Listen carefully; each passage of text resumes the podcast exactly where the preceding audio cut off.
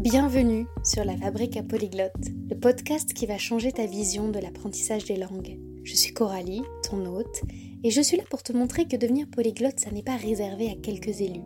Si tu as déjà rêvé de parler plusieurs langues couramment, alors tu es au bon endroit. Ici, nous allons briser les mythes de l'apprentissage des langues. Non, tu n'as pas besoin de talent extraordinaire ni de passer des heures interminables à étudier. Je vais te révéler des méthodes pratiques, des astuces inédites et des ressources précieuses qui vont transformer ton apprentissage autodidacte. Que tu sois débutant ou en quête de perfectionnement, la fabrique polyglotte est ton compagnon de route idéal. Alors prépare-toi à explorer le monde des langues avec un nouveau regard et abonne-toi dès maintenant pour ne rien manquer de cette aventure multilingue. Bonjour à tous, on se retrouve pour le premier épisode de la saison 2 de la Fabrique à Polyglotte. Est-ce que vous vous rendez compte? J'aimerais commencer cet épisode en remerciant toutes les personnes qui ont répondu au mini-sondage pour donner votre avis sur le podcast. Je peux pas vous remercier nommément parce que c'est un sondage complètement anonyme, mais vraiment j'ai été touchée par vos retours et j'aimerais demander à celles et ceux qui n'auraient pas encore répondu et ou qui ont envie de donner eux aussi une minute de leur temps pour aider à l'amélioration de ce podcast, et eh bien de le faire.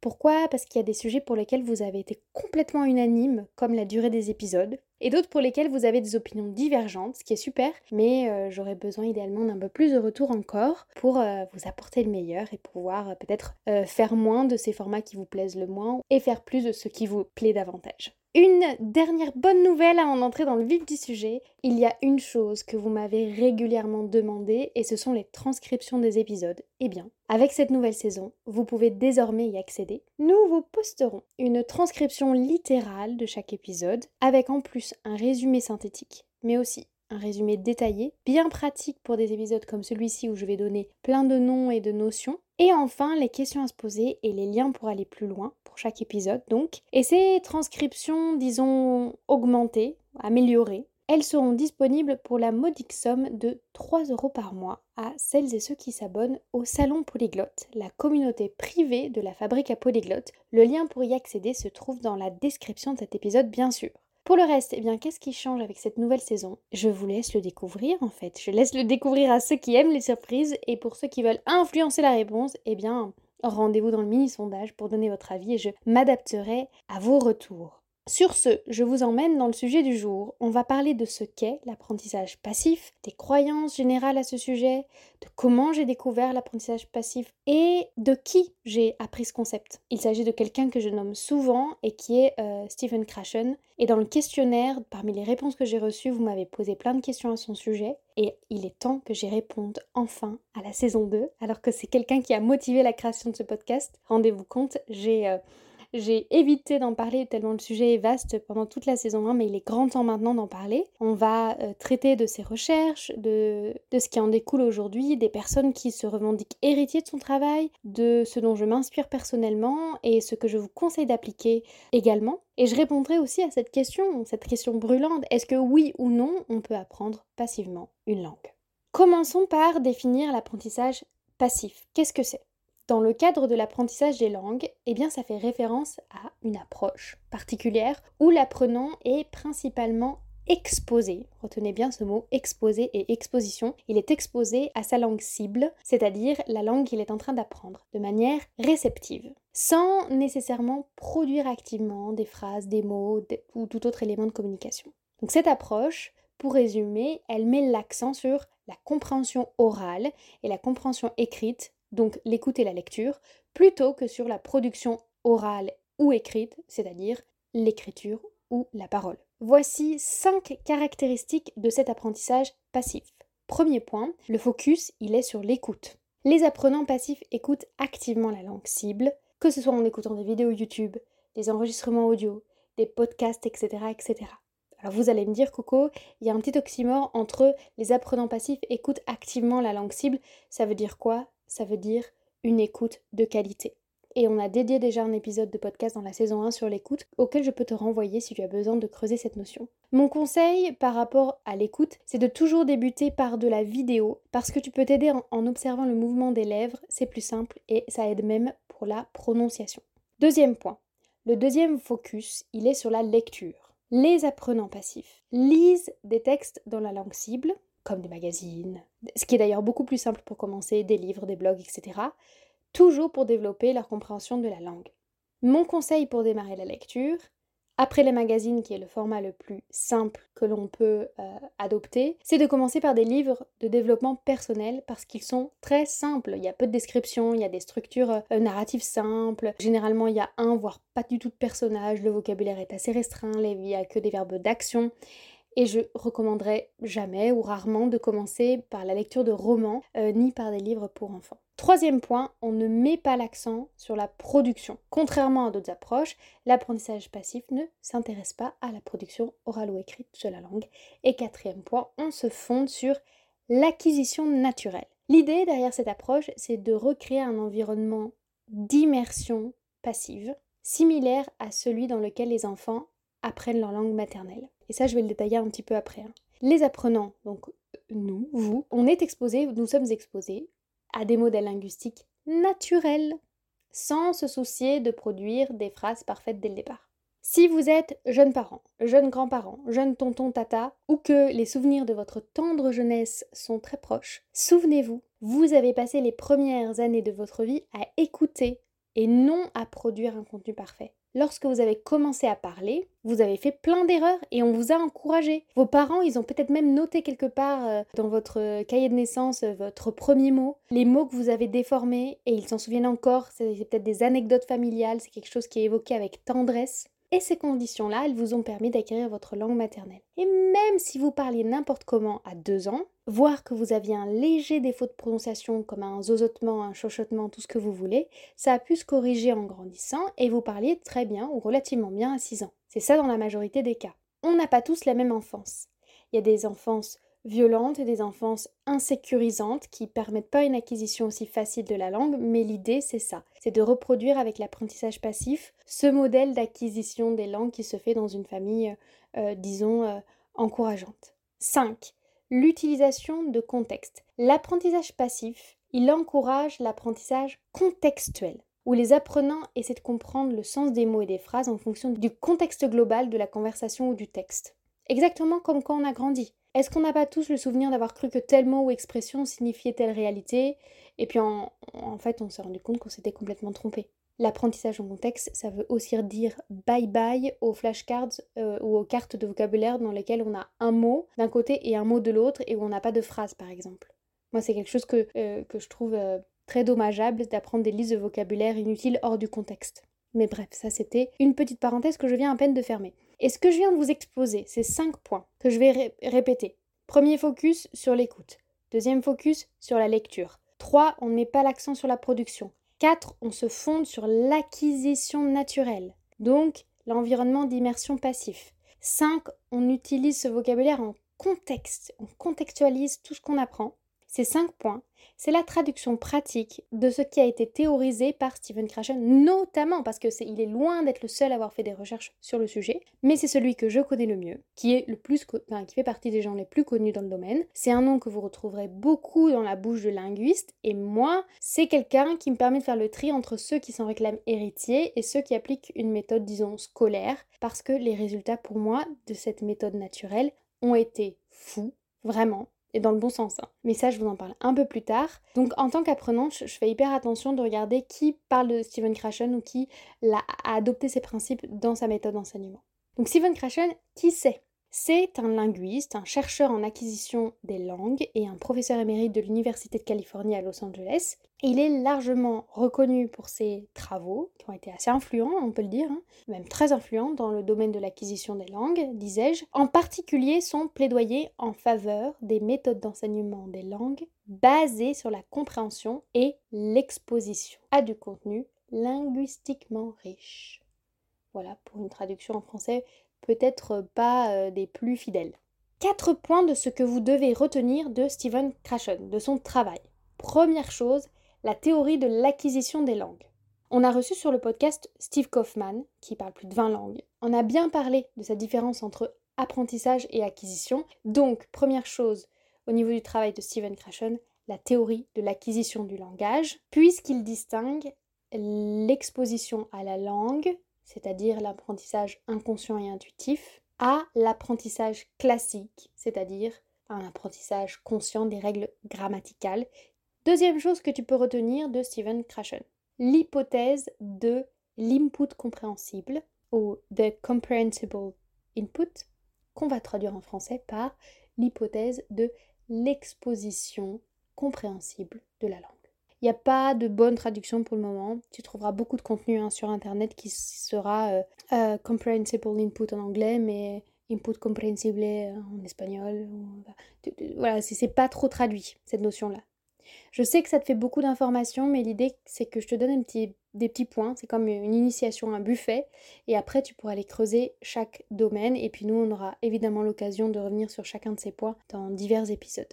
Donc qu'est-ce qu'elle nous dit cette hypothèse? Eh bien, elle affirme que l'apprentissage d'une langue, ça se produit lorsque l'apprenant, l'apprenant c'est toi, c'est moi, il est exposé à, une langue dont le contenu est situé au-dessus de son niveau actuel dans cette langue, mais qui reste compréhensible grâce au contexte et à des indices visuels ou auditifs.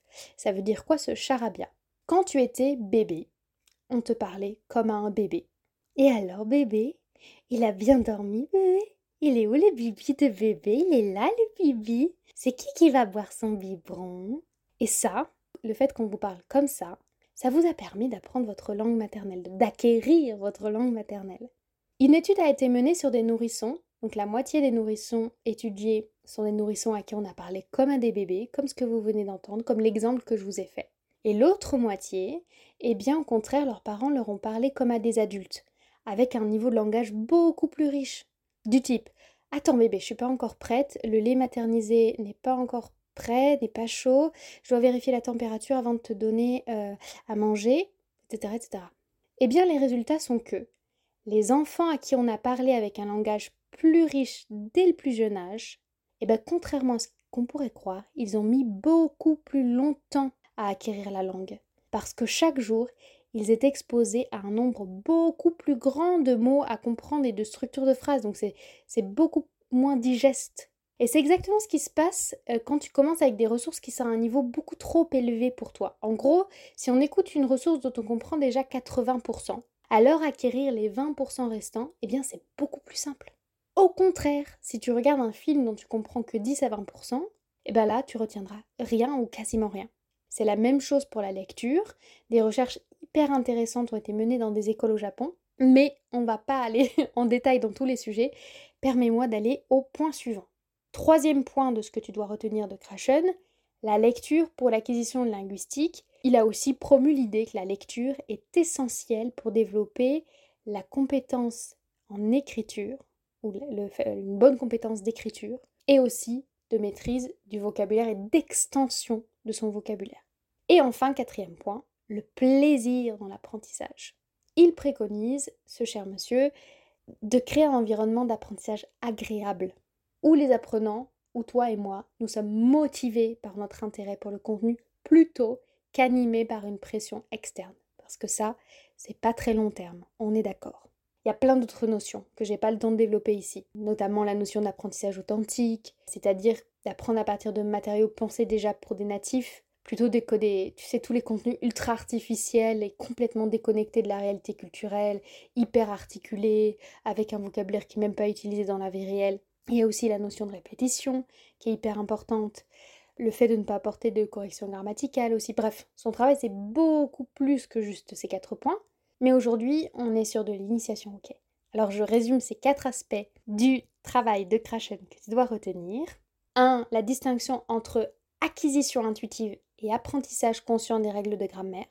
Deuxième point, input compréhensible, s'exposer à du contenu que l'on comprend déjà en grande partie. Troisième point, la lecture est essentielle.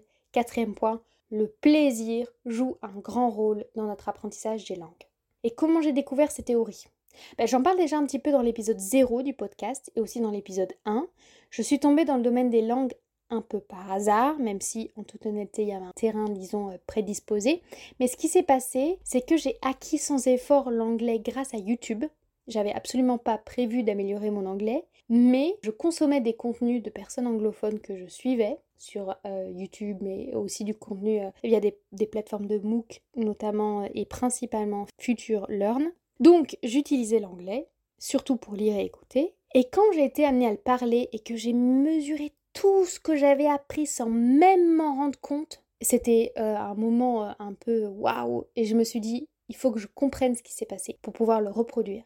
Et j'ai assez vite découvert le travail de Krashen parce que c'est quelqu'un de connu, qu'il est très présent dans la sphère anglophone. Et quand j'ai vu à quel point ces théories étaient euh, peu évoquées dans le monde francophone, dans cette sphère-là, je me suis dit, eh ben, il est temps de faire un podcast, il est temps d'en parler, il est temps d'expliquer qu'il y a aussi toute une partie passive, toute une partie d'acquisition naturelle et intuitive de la langue qu'on néglige absolument. Entre-temps, entre le moment où j'ai découvert son travail et où j'ai créé le podcast, il y a bien sûr eu euh, un moment où j'ai testé cette approche-là et ces théories je les ai remaniés à ma sauce avec mon italien et, où j'ai obtenu des résultats qui ont fait que euh, m'encourager dans cette voie-là. Si vous voulez aller plus loin, la première chose que j'ai envie de vous dire, c'est lisez les livres de Krashen. Si vous voulez aller plus loin pour l'espagnol, particulièrement, moi je peux que vous inviter à aller sur la plateforme Dreaming Spanish, dont le créateur euh, Pablo euh, Roman, il a été un des invités du podcast. C'est, je pense, la personne, en fonction de ce que je connais, c'est la personne qui a le mieux appliqué ou le plus fidèlement appliqué ses travaux pour enseigner une langue. Et il, voilà, il a une roadmap euh, que tu peux télécharger en anglais, qui est super. Euh, voilà, va explorer cette plateforme, je ne peux que te le conseiller. Et je t'invite également à consommer le, contenu de Steve Kaufman. Consommer, c'est pas un mot euh, auquel j'attribue une connotation négative, hein. enfin en tout cas à, à, absorber, à découvrir le contenu de Steve Kaufman, qui aussi est très inspiré de euh, Stephen Krashen sans s'arrêter non plus à, ces travaux-là. Si je ne devais citer que quelques noms, ce serait, ce serait ceux-là, c'est-à-dire aller à la source pour l'espagnol Pablo Roman et euh, en source anglophone Steve Kaufman. Comme c'est un homme qui est connu dans le monde anglophone, les créateurs de contenu anglophones anglophones natifs, hein, ont plutôt tendance à créer des vidéos qui mettent en garde sur l'idée qu'on apprend que passivement une langue. Donc tu vas trouver des contenus comme effortless language learning is a myth. Euh, l'apprentissage des langues sans effort est un mythe, etc. Mais dans notre sphère francophone, cher ami, on a plutôt tendance à avoir une vision laborieuse de l'apprentissage des langues et pour avoir donné 500 heures d'accompagnement individuel, je peux témoigner aussi de notre obsession euh, grammaticale. Bref, l'accent, moi je ne l'ai pas mis euh, sur euh, attention, euh, ne pas apprendre que passivement parce qu'on ne sait pas déjà qu'on peut apprendre passivement. Mais je l'ai bien mis sur le fait qu'il faille prendre en compte cet apprentissage passif parce qu'on n'en entend pas assez parler et que toi, cher apprenant, mais moi aussi, on, on, a le risque de télécharger ou d'acheter des ressources qui ne prennent pas en compte cet aspect-là. Mais ma conclusion, c'est que non, ça ne suffit pas voilà, si on s'intéresse qu'à la moitié des compétences linguistiques que sont l'écoute et la lecture, eh bien ça ne fait pas de nous des grands polyglottes. L'apprentissage actif, il doit aussi intervenir. Repartons sur l'image de notre enfance. À 6 ans, on a quand même besoin de travailler la structure des phrases, on a quand même besoin de faire des dictées, on a quand même besoin d'être repris sur certaines formulations, sur notre langage, etc. Et ça va jouer sur beaucoup de choses, la manière dont on va aussi travailler notre langue. Tu le vois dans ta langue maternelle, plus on a une maîtrise de la langue, plus on sera amené à peut-être avoir euh, des postes importants au niveau de l'emploi, à pouvoir, euh, je sais pas moi, euh, éventuellement accéder à, je sais pas, à des, à des choses auxquelles on n'a pas accès quand on maîtrise mal la langue. Et c'est la même chose qui va se produire dans tes langues étrangères. Plus tu vas pousser ton apprentissage de ton anglais, plus tu vas pouvoir, eh bien, je sais pas moi, euh, accéder à des emplois importants ou euh, animer des réunions avec un grand nombre de partenaires ou un grand nombre de, partenaires de nationalités différentes. Tu vas pouvoir, euh, je sais pas, parce qu'il y a une énorme différence entre apprendre l'anglais de manière à pouvoir voyager ou pouvoir passer une très bonne soirée dans un bar et utiliser son anglais pour animer des conférences animer un podcast avec des invités et gérer des interviews, euh, je sais pas moi, gagner des négociations internationales, etc. Il y a une grande différence. Et ça, ça va se jouer dans la partie active. Et ça va avoir un impact dans ta vie. Ça va aussi avoir un impact sur quel est le genre d'interlocuteur que tu pourras avoir. Et ça, cette partie active et consciente, bien sûr qu'elle est importante. Mais si on voit la différence entre apprentissage passif et actif de manière ultra caricaturale, on peut dire que l'apprentissage passif, c'est ce qui va jouer sur la réussite de ton apprentissage en début, dans le début, tu vois, entre le niveau A0 et B1, et que l'apprentissage actif, c'est ce qui va jouer sur la réussite de ton apprentissage par la suite, et qui va t'amener jusqu'au niveau C1, C2 pour aller décrocher le niveau C2. Ce n'est pas qu'avec l'apprentissage actif que tu vas pouvoir euh, gagner ça, quoi. Mais ça, c'est un résumé à grosse maille et sans subtilité. Comment allier alors avec subtilité apprentissage actif et apprentissage passif? Eh bien, il va falloir d'autres épisodes pour s'en reparler, cher ami. Mais avant, j'aimerais résumer les avantages qu'on a à mettre en place ou à prendre en compte cet apprentissage passif et euh, à inclure les résultats des recherches de Steven Krashen dans notre apprentissage. Je vais commencer par cette notion de plaisir. Le fait de remettre le plaisir au centre, eh bien ça va te permettre de mieux mémoriser. Ça va te permettre de maintenir une motivation sur un plus long terme et une plus grande motivation sur un plus long terme. Le fait d'écouter et de lire du contenu authentique c'est vrai que j'en ai pas beaucoup parlé, mais ça évite d'utiliser des structures de phrases ou du vocabulaire complètement has-been et, d'être vraiment plus en lien avec euh, la langue telle qu'elle est utilisée dans le pays ou la culture de ta langue cible, de celle que tu apprends. Le fait d'écouter dès le début, au plus tôt de l'apprentissage, eh bien ça t'apporte une bien meilleure prononciation. Et c'est ultra dur de corriger euh, la prononciation qu'on obtient quand on apprend une langue par l'écrit c'est pas impossible, mais c'est un travail bien plus laborieux qui fait mal aux muscles, on a mal à la langue, on a mal à la gorge. J'ai pas beaucoup envie de te parler des avantages de la lecture, ils sont très nombreux aussi, mais on a déjà trop focusé, on a déjà trop, on s'est trop centré sur la lecture pour que euh, j'ai besoin de souligner cet aspect-là. Mais voilà, dans l'acquisition du vocabulaire, dans, euh, dans la maîtrise de l'écriture, ça, ça joue et c'est très appréciable de l'inclure aussi de manière bien pensée, intelligente et toujours adaptée à son niveau. Et l'apprentissage passif, ça permet aussi de gagner du temps, parce que tu peux l'inclure beaucoup plus facilement dans ton emploi du temps que l'apprentissage actif, et que ça fatigue beaucoup moins ton cerveau. Bref, inclure l'apprentissage passif dans ta stratégie d'apprentissage autodidacte, c'est pas juste bénéficier de quelques avantages, c'est juste essentiel pour avoir un apprentissage complet et holistique de ta langue cible. Et j'en terminerai là-dessus. Je te rappelle que tu peux retrouver la transcription de cet épisode grâce à l'abonnement au Salon Polyglotte, qui est un abonnement mensuel de 3 euros qui te permet d'accéder aux transcriptions améliorées de tous les épisodes et dont je te mets le lien en description. Tu peux aussi rejoindre la newsletter qui, elle, est complètement gratuite et dont le lien sera également dans la description de cet épisode. Et si tu as des questions, n'hésite pas à me contacter en répondant à la newsletter ou directement via Instagram et ses messages privés. Merci d'avoir écouté cet épisode de la Fabrique à Polyglotte jusqu'à la fin. J'espère sincèrement qu'il a été enrichissant pour toi. Si c'est le cas, j'ai une faveur à te demander. Pour soutenir notre communauté polyglotte grandissante, pourrais-tu prendre un instant pour attribuer 5 étoiles à ce podcast sur ta plateforme d'écoute et le partager autour de toi? Ton soutien, c'est la clé de la longévité de ce podcast. Je te remercie chaleureusement pour ce geste et en attendant notre prochain rendez-vous, je te souhaite d'incroyables conversations en langue étrangère mais surtout, reste curieuse, reste curieux.